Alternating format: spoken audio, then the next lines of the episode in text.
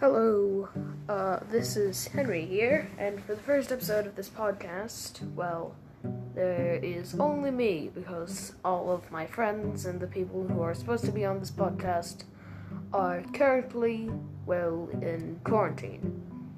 We could try to arrange a Zoom or something, but that's gonna take a while, so for now, just let me tell you uh, how this podcast is gonna work because the trailer was mostly for comedy.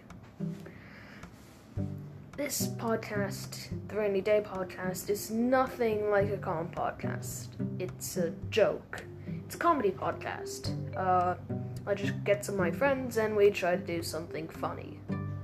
If your sense of humor is terrible, then you'll actually find it funny, but uh, this podcast is not calm whatsoever, even though the title and the description may sound calm. It's not. Trust me. So, for this one, I just hope you're doing well because I decided to start this in quarantine, which, now that I think about it, was a terrible idea. Alright?